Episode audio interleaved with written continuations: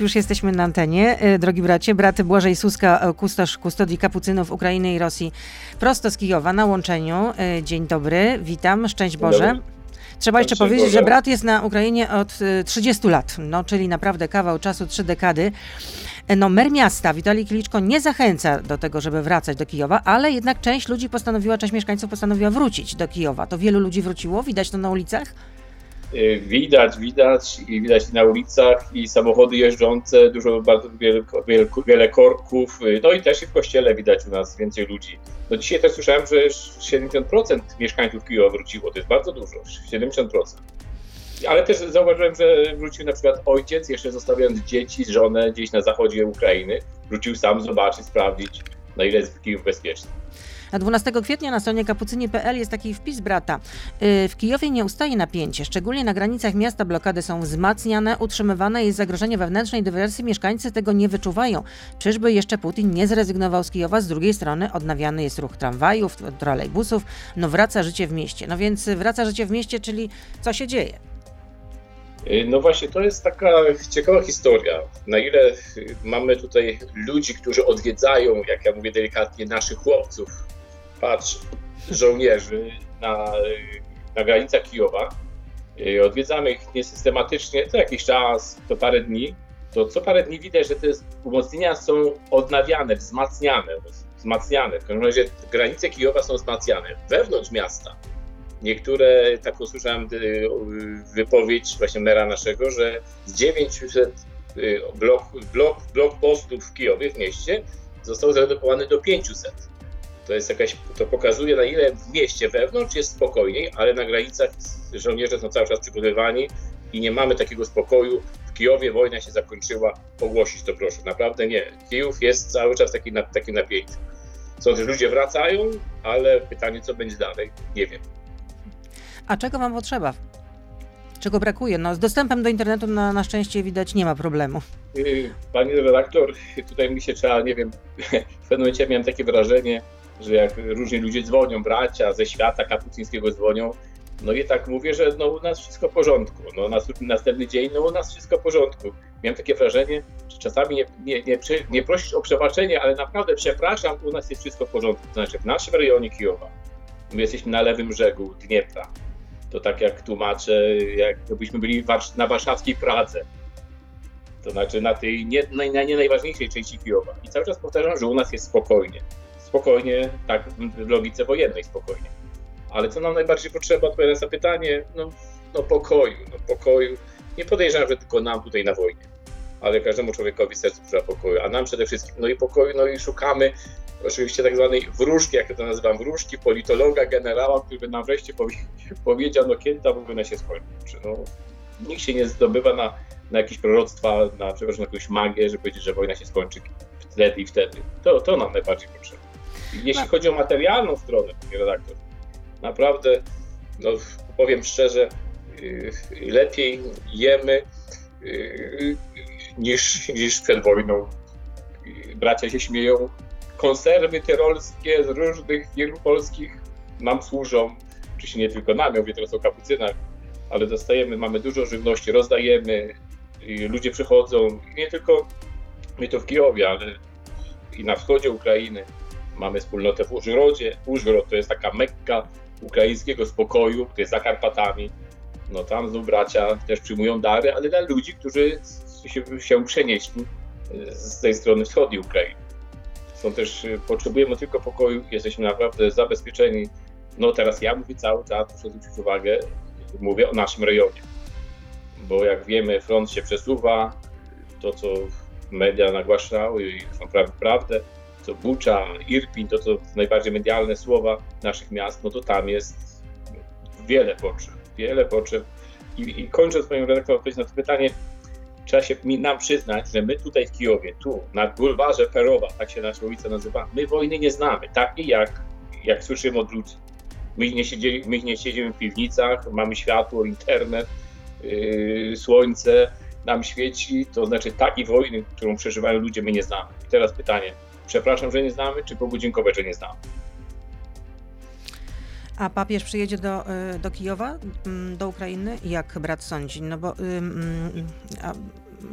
ambasador Ukrainy przy Watykanie potwierdził, że przygotowania do wizyty są kontynuowane, ale też powiedział, że rosyjskie władze zrobią wszystko, by podróż papieża Franciszka jednak uniemożliwić. Panie redaktor, do taką iskierkę tej obecności papieża w Ukrainie to był przedwczoraj kardynał Krajewski. Konrad Krajewski, ten znany jałmużnik papieski, był u nas tutaj na Perowa. Wczoraj odprawiał w kościele świętego Mikołaja. To jest też kontrowersyjna sprawa. Zaraz odpowiem co do papieża. Kontrowersyjna sprawa Kościół świętego Mikołaja, który jest nieoddany przez władze ukraińskie. Jest tam filharmonia, mówiąc po polsku, orchany zał. Y, no była taka sytuacja, y, nie cały rok, jeszcze, ale przed wojną na pewno, nie cały rok, że ten, te organy się spaliły, ten kościół się spalił. Kościół nie, ale organy, które stały w prezbiterium kościoła. No i ten kościół jest nieoddany. No i ten, ten kardynał był, y, był y, w tym kościele, to też taki znak, no, że ten kościół mimo wszystko jest kościołem. A wracając do papieża, no liczymy na to, wierzymy, że jeśli by taki ambasador y, przyjechał, ambasador pokoju, ten, który buduje mosty, jakby przyjechał, no jest nadzieja, powiedzieć wiara w to, że może, może coś by się zmieniło w naszej tutaj Ukrainie i, i liczymy na to, ale tak pewności nie mam. No cały czas jest to zamieszanie też wokół papieża Franciszka. Nie chciałbym o tym mówić, ale no właśnie, jednak chciałam brata o to zapytać, ponieważ no, wierni, e, wielu wiernych e, nie rozumie postawy Watykanu. Dlaczego nie ma jasnego potępienia dla, e, dla tej wojny, dla Rosji, dla Putina? Wielu wiernych nie rozumie intencji głowy Kościoła katolickiego. Dlaczego tak się dzieje? Dlaczego Watykan nie zabiera, po prostu tutaj nie nazywa rzeczy po imieniu? Tak, tak, nie, nie. No, pani redaktor tak ładnie to nazwała ewangelicznie. Tak, tak, nie, nie. I to jest prawdą. Dla nas, tutaj, ludzi żyjących i wierzących, dla biskupów, yy, dla wszystkich, nie ma. Podejrzewamy, że świat jest jednoznaczny. Nie ma tutaj spekulacji, kto jest tutaj ofiarą, kto jest najeźdźcą. Rosja jest najeźdźcą, jest okupantem naszym i tak dalej. Nie ma wątpliwości. Teraz na ile na ile, panie redaktor, tutaj wejdziemy na taki delikatny płaszczyznę, delikatną, to znaczy ja tak rozmawiam z ludźmi często i tak pytam, w jakim języku będziemy rozmawiać? Nie? No tak ludzie patrzą, czy będziemy rozmawiać po ukraińsku, czy po rosyjsku, bo tutaj jest ten problem. Ja się nie, nie, nie, nie chodzi o język ukraiński czy rosyjski, czy będziemy rozmawiać i tutaj po ludzku, czy po chrześcijańsku. I teraz po ludzku, nie mam wątpliwości, jakie tutaj role odgrywa Rosja, że Ukraina jest okupowana, to jest po ludzku, a teraz po chrześcijańsku, tutaj może papież myśli bardziej po chrześcijańsku, bo opowiedzieć się, to znaczy postawić siebie naprzeciwko komuś drugiemu. To jest taki jakiś pewien, rodzaju osąd, chociaż prawdziwy, ale to jest osąd mimo wszystko. Dlatego tutaj może papież jest tutaj bardziej delikatny, nie wiem, chce się bardziej wypowiedzieć po chrześcijańsku niż po ludzku i dlatego, dlatego jest taki, dla ludzi jest taki no, mało jednoznaczny. I to wprowadza niepokój. I w kręgach kościoła również. A jak będzie wyglądała Wielkanoc w Kijowie? W ogóle e, um, oczywiście Wielkanoc będzie w Kościele Prawosławnym e, za, za tydzień. No, u nas jest oczywiście już e, tak. w tę niedzielę, ale czy w ogóle mieszkańcy Ukrainy, Ukraińcy, mieszkańcy Kijowa w ogóle mają do tego głowę, myślą o tym, przygotowują się w, w cieniu wojny, kiedy jest wojna w Ukrainie? Panie redaktor, no wiadomo, jest u nas to napięcie, taki właśnie ten podział kalendarzu nawet. W tym roku, tak jak pani mówi, jest tylko tydzień, ale mieliśmy i trzy tygodnie, i miesiąc różnicy w kalendarzu. Ale my jako kapucyni mamy o tyle dobrze, że my mamy wspólnotę w wspomnianym Urwodzie, gdzie nasi bracia świętują Wielkanoc za tydzień, to znaczy za następną niedzielę. I tutaj dla nas nie ma różnicy, takiej, takiej szalonej różnicy, jak to może być w Polsce, niewidoczne że świętujemy dwa razy i Boże Narodzenie, i Wielkanoc w różnych kalendarzach, ale ludzie, co, co my widzimy, że na pewno niedzielę palmową w naszym kościele była jedna Eucharystia, yy, no było z 200 osób. To znaczy widać, ludzie wracają i będą świętować. I będą świętować w tą niedzielę, i będą świętować za tydzień. Są też Ukraina mimo wojny będzie świętować. No wiadomo, to nie, jest, to nie są te, te same święta, życzenia wesołych świąt, może bardziej teraz nie tyle wesołych, co, co spokojnych, pokoju. To te święta są dla nas ważne i potrzebne, ale będziemy świętować inaczej.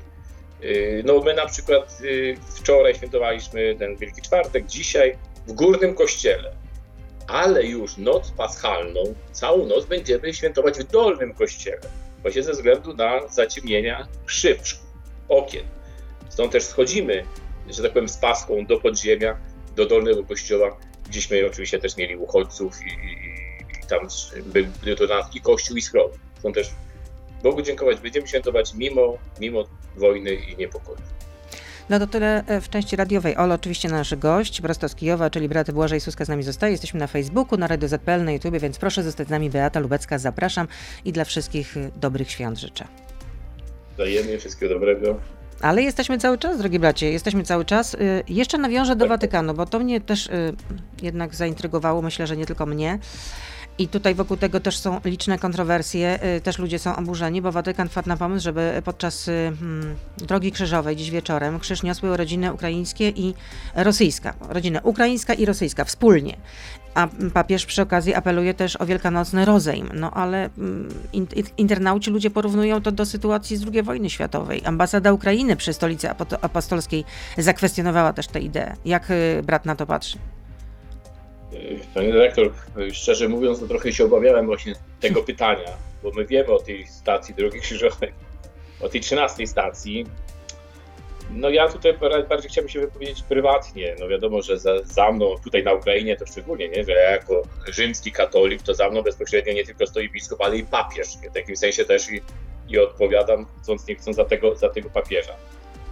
Panie redaktor, jest to dla mnie osobiście też niezrozumiałe i tutaj mój, mój przełożony y, miejscowy gwardian, Sergiej Kipa, który jest tutaj naszym gwardianem w Ukrainie, z południowej Ukrainy, właśnie on wspomniał, taki, i to mi dało dużo światła, taka historia z Ewangelii, gdy Jezus umiera, jeden poprosił o przebaczenie z tych łotrów, tak zwanych dobrych łotrów, no i oczywiście Jezus mówi, dzisiaj będziesz ze mną w raju.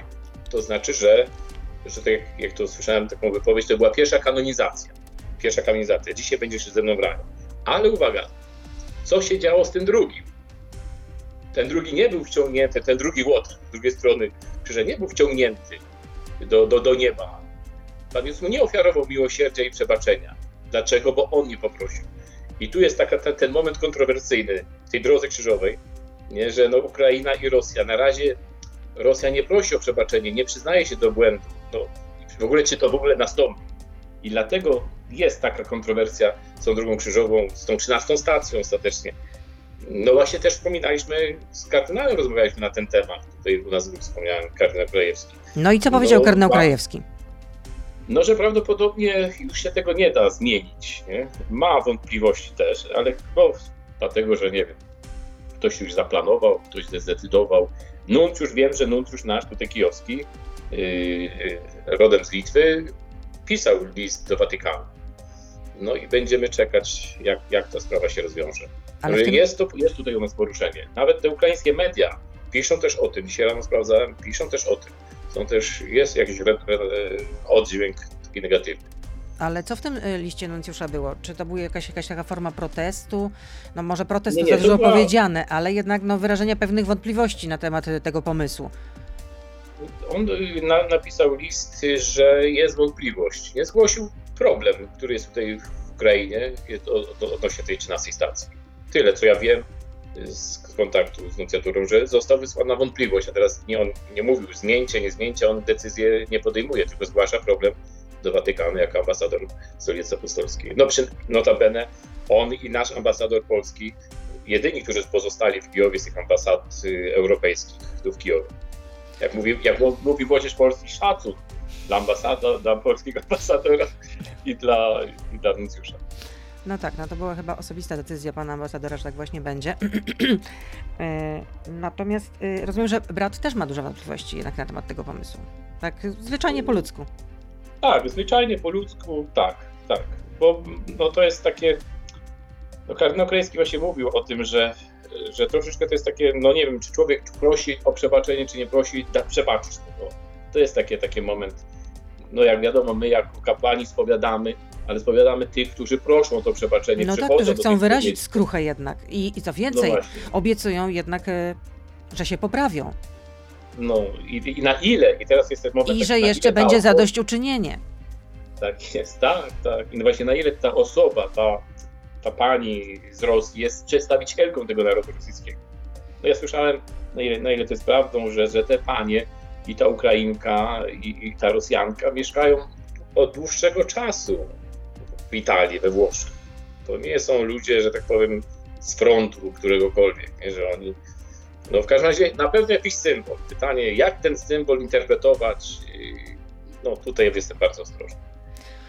No też dla wielu też y, jest zdumiewająca jednak postawa mm, patriarchy Cyryla, który no, wspiera tę wojnę. On ją rozgrzeszył po prostu, rozgrzeszył Putina z tej wojny, de facto. Panie redaktor mnie tutaj... Y, Stawia w niezręcznej sytuacji? Kusi mnie. kusi mnie i żeby powiem, żeby już zaczął grzeszyć. Na razie grzeszę myślą. Myślą. Boję się grzeszyć mową. No jasne, że tak, że to jest kontrowersyjna osoba, postać, no tam nie wchodzę w szczegóły, współpracownik, no, no jest tak jak jest. No. Dlatego tutaj chrześcijaństwa, no, patrzeć się, że w myśleniu, w wypowiedziach, przepraszam, dokopać się tego chrześcijaństwa jest tam naprawdę trudne. Dlatego tutaj no, trzeba się modlić. Jak się mówimy o nawróceniu Rosji, no to to jest patriarcha moskiewskiego kościoła, to też się modlimy się o nawrócenie patriarchy Kiryla. No, ambasador Ukrainy przy Watykanie, chociaż to dyplomata, to nie owijał też bawełnę i powiedział, że to lider duchowy, który popiera tę wojnę i stoi po stronie terrorystów. Tak, tak. No coraz częściej się mówi. No, wrócimy do tej wojny, która się rozpoczęła w 2014 roku. Y, ta w 2014, ta wojna na, na Donbasie. No to też taki widziałem dyplomatyczny problem, jak, jak ta operacja się nazywała. Nie? No to jest, to jest antyterrorystyczna, to jest ATO, nie? ATO, to jest antyterrorystyczna operacja. Jest antyterrorystyczną, no znaczy jest kraj, jak, jakiś kraj, jak ktoś jest terrorystą, no to teraz, no nazwijmy to, no Rosja jest terrorystą, nikt tego świat tego nie wyznał. No to zmieniono nazwę z czasem, to jest OOS, nie? To jest Operacja Objednanych Sił po ukraińsku, nie? To jest OOS. No to też to nie jest wojna, to no, jakaś operacja. To jest tak, tak to zostało nazwane u nas. Jest to wojna. Wszystko. A jest to wojna, oczywiście, że tak. I myśmy tutaj, panie rektor, jeśli mogę chwilę, y, tutaj była taka rodzina u nas, znaczy była, bo wyjechali, teraz już wrócili do Kijowa, która wyjechała w 14 roku z Doniecka do Kijowa. Tutaj zamieszkali na stałe. Y, małżeństwo i y, czworo dzieci. No te, te dziewczyny są już takie no, kobiety dorosłe.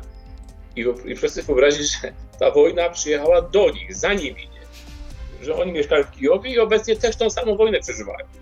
Sądzę, że tak to chcę, chcę to trochę nagłosić. Rzeczywiście ta wojna się nie rozpoczęła 22 lutego, tylko 8 lat temu. 8, 12, 10, ile? 14.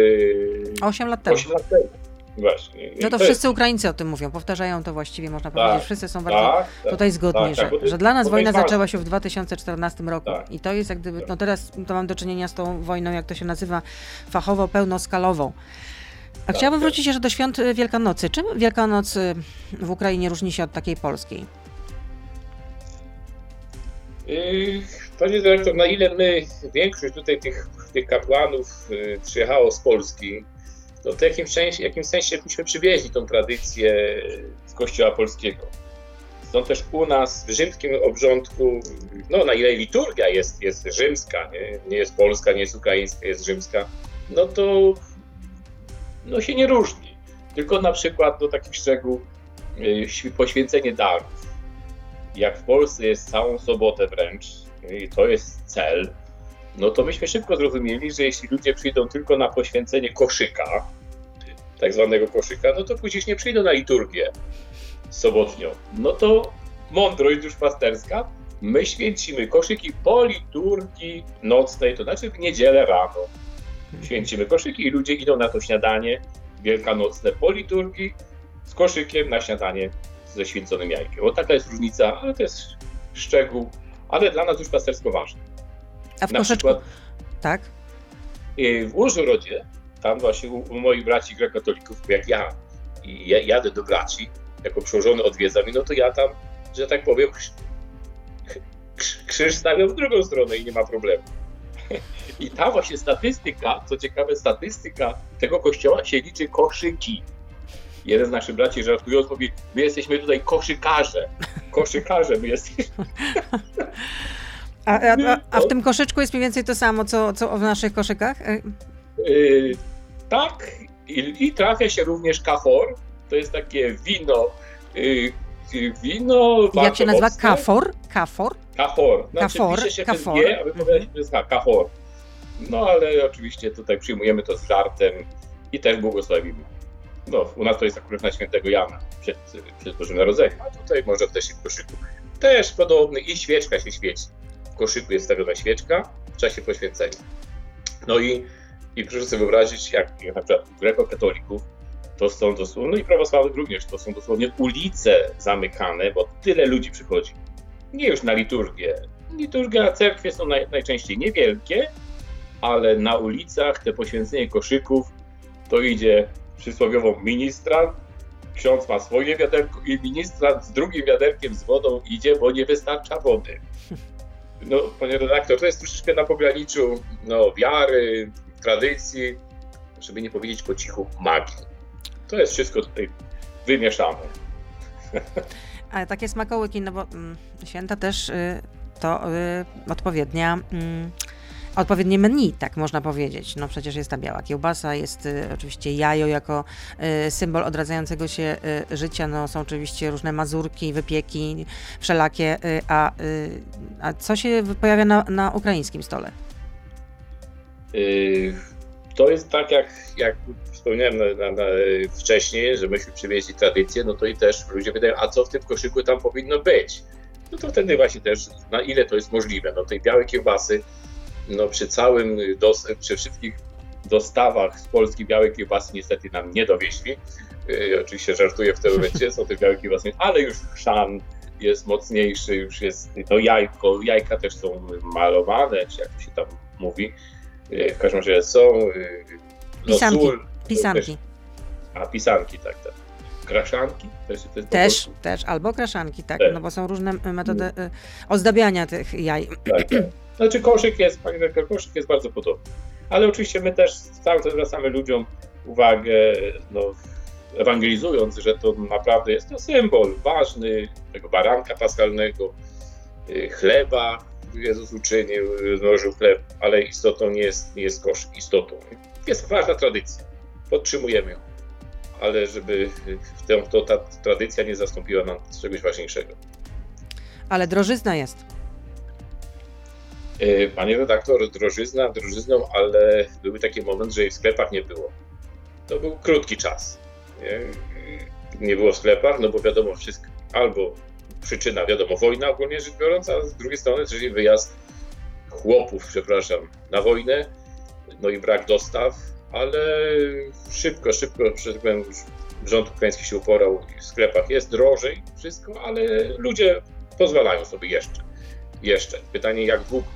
Bo jeszcze jakieś tam ktoś tam zapasy miał i, i, i sobie, sobie pomógł. I a propos jedzenia, to powiem taką historię. Tutaj do nas przyjeżdżają wolonterzy, których my tutaj gromadzimy, przerzucamy jedzenie i wy, wyjeżdżają na, na wioski. Szczególnie teraz po tym, jak Bucza była wyzwolona, to tam Bucza była szybko zaopatrzona, ale te wioski mniejsze, to proszę sobie wyobrazić, że pojechali na taką wioskę, że nic nie było. I, I rozdawali wszystko i w pewnym momencie się zorientowali, to jest opowiadane w chwili, że, że mają tylko karton, puszek jedzenia dla, no, dla psów i kotów. No i na ile oni mogli, no to tłumaczą, że to już nie jest jedzenie, to jest dla psów i kotów. No oczywiście jak to na wiosce wszyscy mieli koty, wszyscy mieli psy i rozdali wszystko, łącznie ze swoimi kanapkami. Akurat to jest taki moment, gdzie naprawdę tego jedzenia wtedy nam wystarczyło, a mówiąc po polsku przednówek, przednówek, wiosna, kończy się jej zima, wiosna, jeszcze nie ma co jeść na wioskach, bo później to już sobie wioska poradzi, ale takie sytuacje się zdarzały, że, że tego jedzenia brakowało. E, kiedy... koszy, koszy wielkanocny, przepraszam, jakieś tam na pewno będzie wszystkie. E, w ksiądz, e, brat mówił o tym, że w Dolnym Kościele, właściwie ja przeczytałam bardziej o tym, że ten Dolny Kościół służył za schron, tak? Ten, tak ta tak. kapucyńska placówka. Tak jest. W Kijowie myśmy właśnie mieli, i to dlatego na początku, gdy wybuchła wojna, pierwsze nasze zajęcie było jak zagospodarować, znaczy nie było trudności zagospodarować ten kościół, ale wszystko, żeśmy zeszli do kościoła.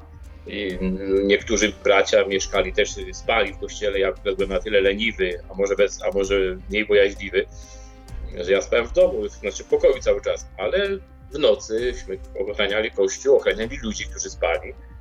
I, I wszystko było, całe duszpasterstwo, kuchnia, wszystko, wszystko mieliśmy w Dolnym Kościele, właśnie w tym schronie. Tak jak pisałem, to Dolny Kościół, tire schron. i salki duszpasterskie, wszystko, wszystko mieliśmy na dole.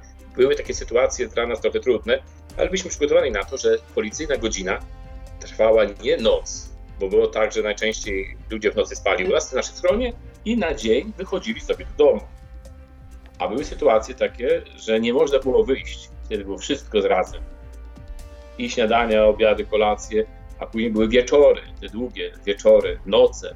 No tośmy normalnie taką, że tak powiem, na ile ja sobie przypomniałem oczywiście z filmów wojnę, no to na ile gitara, na ile śpiew, na ile piosenka pomagały utrzymać kondycję psychiczną ludzi. No to się normalnie brali gitarę, siadaliśmy z ludźmi i w tym dolnym kościele i że tak powiem pod gitarę śpiewaliśmy pieśni ukraińskie i polskie i kończąc taki wieczór pieśni patriotycznej hymnem Ukrainy. I, I takim sposobem pomagali ludziom przetrwać. A szczególnie tym ludziom, którzy przyjeżdżali do nas właśnie z tych terenów okupowanych, tutaj się myli, przebierali, jedli i następny dzień wyjeżdżali na zachód, zachód Ukrainy, zachód Polski. Panie redaktor, jeśli można, bo czas się nam kończy. I jeszcze chwilę możemy porozmawiać. E, chciałem powiedzieć o jednej historii, ale to właśnie dziękując Polakom w Polsce, ja byłem świadkiem takiego wywiadu, który udzielała jedna pani dyrektorka Domu Ojca Pio, gdzie jest siedziba chrześcijańskiej służby poratunku, tak się nazywa. I ona, y, oczywiście w takim wojskowym mundurze, no i opowiada o swoim mężu, który opowiada to bardzo tak, że powiem, bezemocjonalnie, bez wzruszenia. Opowiada o mężu, który wojuje, jeden syn wojuje, drugi syn wojuje. I ona tak mówi to bardzo tak spokojnie. I ona też w jakimś sensie wojuje. No i tak mówi, to no, taka wzruszająca historia. I w pewnym momencie ona wspomina o pomocy, jaką udzieliła Polska Ukraińcom. I proszę sobie wyobrazić, ona wtedy zapłakała. Wtedy się zruszyła i zaczęła płakać. I to, i to mnie też wzrusza. Jak Polacy pomagają Ukraińcom. To jest ta, tutaj dla Ukrainy jest bardzo ważne. To jest takie, że tak powiem, dwa fronty. Nie? Jeden front, to znaczy, te, przepraszam, ten diabelski to jest wojna, to jest na, a drugi front aniołów, to nie jest przesada. Wiadomo, nie chodzi o życie moralne, jakie tamkolwiek, nie, ale to, to otwarcie Polaków jest tak wzruszające tutaj, że tym świadkiem tego wzruszenia to była ta kobieta, która mówi o, jeszcze raz powtarzam, o synach, mężu, którzy wojują, walczą, to ją nie wzrusza, a tutaj mówię o Polakach, o Polsce, o tym przyjęciu, ona by się rozpłakała. To było bardzo mocne dla mnie. Dlatego ja tu chciałbym tak powiedzieć, w takim sensie dziękując, dziękując właśnie Polsce, Polakom. I to nie jest jakieś takie no, pompatyczne, kulturalne wręcz, żeby podziękować. To jest moje życie, to doświadczenie, które jest bardzo mocne dla mnie. Ja też mam jeszcze siostrę w Polsce, siostrzenicę i jak usłyszę, jak oni też wspomagają, to mnie też wzrusza. Dlatego tak też łykam w tym momencie yy, głos mi się łamie, bo, bo to też dla mnie wzruszające. Dlatego patrzymy na Polskę z strony tutaj Ukrainy, wojny. I, i to jest, panie redaktor, na koniec powiem, że, że ta wojna rzeczywiście pokazuje w człowieku, co jest. Przepraszam, jest i diabeł w tym człowieku, jest i anioł. I takie ekstremalne sytuacje jak wojna pokazują nam bardzo dużo. Co jest w nas? Nawet kwestia, nigdy nie przebaczymy tym ruskim, nigdy nie przebaczymy. No, nigdy. Na razie nie proszą o przebaczenie. No to nie będzie tego przebaczenia, tak mi się wydaje. Ale jeśli poproszą o przebaczenie, no właśnie to jest po, po chrześcijańsku. No. I takie jeszcze inne doświadczenie, pani, pani redaktor, taka dziewczyna tutaj, która była w schronie, tak chodzimy, jesteśmy, my kapucyni, nikt, nikt z nas nie wyjechał z Ukrainy, chociaż mieliśmy możliwość, jesteśmy wolni, możemy też było, można było wyjechać na porządku wojny. I ona tak patrzy na mnie, mówi, no i tak, no, no bracia są z nami teraz, dziękujemy, ale jak bracia wyjadą, tak ona głos jej się łamie i przyjdą Ruscy i, on, i ona to mówi, no i będą gwałcić. Ja tak patrzę i tak oczywiście, no skłamie, ale no przecież to niemożliwe. Tak myślałem, no przecież niemożliwe, no przecież no wojna jest wojną, no są prawa wojny, no wojna to jest między, żo między żołnierzami, no przynajmniej teoretycznie tak.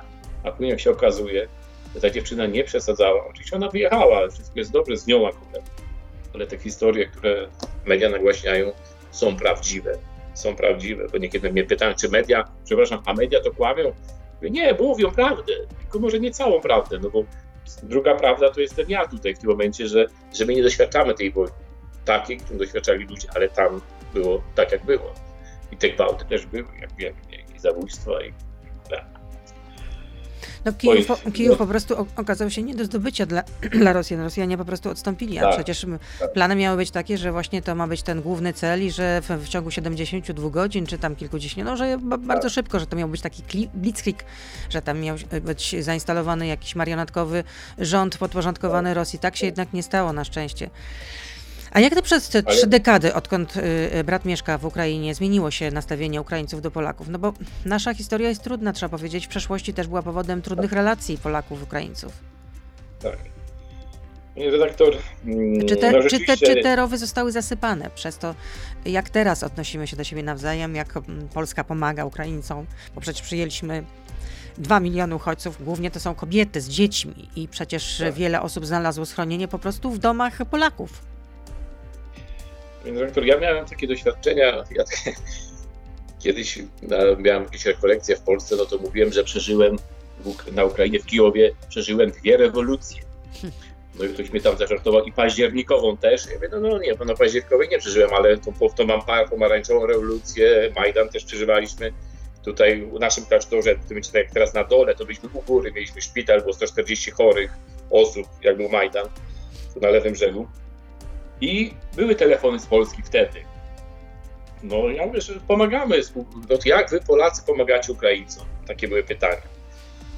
No byłem lekko oburzony, y, że historia była taka, jaka była.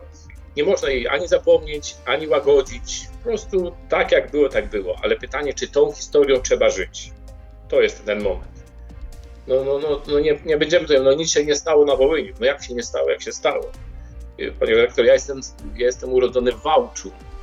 To, to niewiele mówi na zachodniej Polsce, zachodniopomorskiej obecnie. Ja tam spotkałem Ukraińców. Oczywiście jako młody chłopak rosłem. No i jacyś dziwni ludzie się tam pojawiali, którzy mówili szo, szo, szo, szo. Znaczy, to, tak, tak słyszałem. No ja wiem, wtedy mało, małolatek byłem, nie? ale wiedziałem jedno, że wszystko, co złe w tym Wałczu, to byli Ukraińcy. Takie miałem doświadczenia.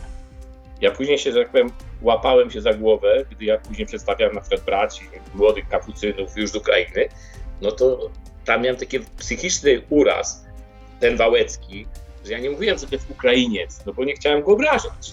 Jak mówiłem Ukrainiec, to bym go obrażał. To mówiłem brat Ukrainy, to inaczej brzmi. I proszę sobie wyobrazić, z takim wałeckim myśleniem, ja wyjeżdżam na Ukrainę w 90 roku pierwszy raz, no i z takim lękiem, no bo ci Ukraińcy, rozumie pani, no, że będą rizać tutaj tych, tych archiw. No takie miałem wyobrażenie. Ja tu przyjeżdżam i spotykam normalnych ludzi, normalnych w znaczeniu, no takich samych jak my, jak my Polacy, te same problemy, no bardziej obciążeni komunizmem, bo ten komunizm był i dłużej, nie było kościoła, że tak powiem, tak jak w Polsce, to nie było tej oazy miejsc, gdzie można było myśleć swobodnie w jakimś sensie. Dlatego te, byli więcej są obciążeni. Ale, ale ten Wołyń jest świadomości Ukrainy, jest świadomości Ukraińców.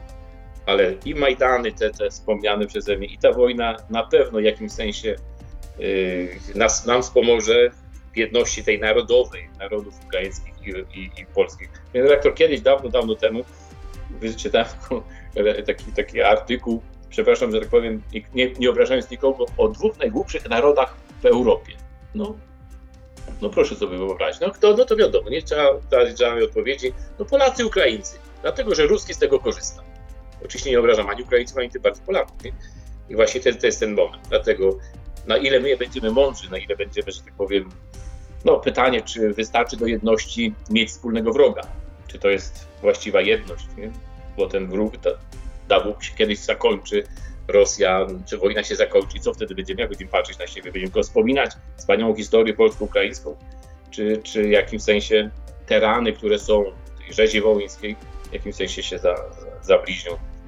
Ale przepraszam, pani redaktor, zawsze jest, w każdym narodzie są różni. I w strony polskiej, i strony ukraińskiej. Ale, panie redaktor, ja tam gdzieś tam w jakimś liście pisałem, przypomniała mi się piosenka Czesława Niemena, świętej pamięci, ludzi dobrej woli jest więcej. Ja się tego trzymam. Ja się dobrej woli, o Ja się też tego trzymam. Tak sobie myślę, no. że dla tych wielu kobiet, dla tych Ukrainek to też będą bardzo trudne święta. Są tutaj mm, dala, z dala od domu, mężowie na wojnie. Tak. No, to tak, będą trudne święta. naprawdę. Ale mówię, na ile, na ile oni. No w każdym razie i tu jest właśnie teraz wyzwanie dla, dla Polaków, dla Polski. Polacy się jako naród się sprawdzamy tutaj na pewno będą trudne, na pewno. My się też modlimy za te rodziny. Niektóre zostały te sceny na dworcu kolejowym, nie, że żona z dziećmi siada do, do pociągu, a nawet taki słyszałem, jeden z braci był na dworcu, też by odwoził, to nawet stoi żołnierz z karabinem, no tak jak na wojnie, mówi, nawet nie myśl podchodzić, nie? znaczy mężczyźni mówi, nawet nie, nie myśl podchodzić do wagonu. No i oczywiście wyjeżdża. Pytanie, skąd my to wiemy? Gdzie, gdzieśmy to kiedyś widzieli? No, no, no druga wojna światowa, teraz mamy trzecią. No, przesadzam oczywiście, nie daj Bóg. Ale takie sytuacje są. No i te kobiety z dziećmi. Tak jest. Ale z drugiej strony spotykam żołnierzy, oni są w jakimś sensie spokojni, nie? że moja żona jest z dziećmi, jest w dobrym miejscu. Nie? I, to, I to, że tak powiem, ich, ich uspokaja i daje im wolność jakąś, nie? że mogą walczyć i nie muszą myśleć, co, co z moimi dziećmi w Kijowie, dajmy na to, nie? czy tam jakaś bomba nie spada, jakieś rakiety. A co by brat na koniec powiedział naszym słuchaczom, słuchaczom Radia, Radia Z, internautom przed tymi świętami Wielkiej Nocy, na których symbolika jest bardzo krzepiąca, bo to zmartwychwstanie. Tak. Panie redaktor, dzisiaj szczególnie yy, piątek to jest też taki bardzo trudny dzień. Trudny, nie? No bo wiadomo, jak chcemy, nazywamy i po ludzku, i po chrześcijańsku, ale to cierpienie, trudności, nazwijmy to krzyż, doświadczamy krzyża. W moim życiu ja też nie miałem lekkiego życia i w dzieciństwie w tym wałczu, ale w pewnym momencie ja zrozumiałem jedno, że krzyż, teraz oczywiście dla osób wierzących krzyż, dla innych trudności, nie wiem, kryzysy, dyskomfort, jakkolwiek byśmy to nazwali, staje się w duchu, tylko w duchu Jezusa krzyżem chwalebnym. My mamy w kościele to, to mamy jako kapucyni franciszkanie mamy taki krzyż San Damiano, my to określamy, krzyż franciszkański i on jest bardzo wymowny, to jest ikona bizantyjska zresztą. Jest bardzo wymowny, że Jezus na tym krzyżu nie wisi, Jezus na tym krzyżu stoi. Oczywiście ukrzyżowany, oczy ma otwarte, co ważne, to jest krzyż już uwielbiony, chwalebny. To znaczy, panie dyrektor, nawet moje grzechy, moje trudności, nawet ta wojna, tak naprawdę, i to jest to słowo dla, dla widzów, dla słuchaczy i widzów, że wojna nas nie może zabić. Chrześcijanina nie zabija. Ani mój grzech, ani moje trudności, ani moje kłopoty. W krzyżu my jesteśmy zbawieni. I to jest ten moment. No i pytanie, czy to, jest, to są jakieś puste frazy, frazesy, jakiś fanatyk religijny, mam na uwadze siebie, czy po prostu człowiek wierzący. I to jest dla mnie bardzo ważne. Właśnie ten krzyż boli tak samo, ale on jest chwalebny. Jezus nie umarł na krzyżu. Umarł, ale zmartwychwstał. I teraz mój krzyż mnie nie zabija. I, na, I dlatego wojna musi wydać owoce pozytywne. I to jest właśnie ten moment śmierci chrześcijanina. W większości ludzi, którzy giną na wojnie, Ukraińców, no i Rusy też, to są chrześcijanie.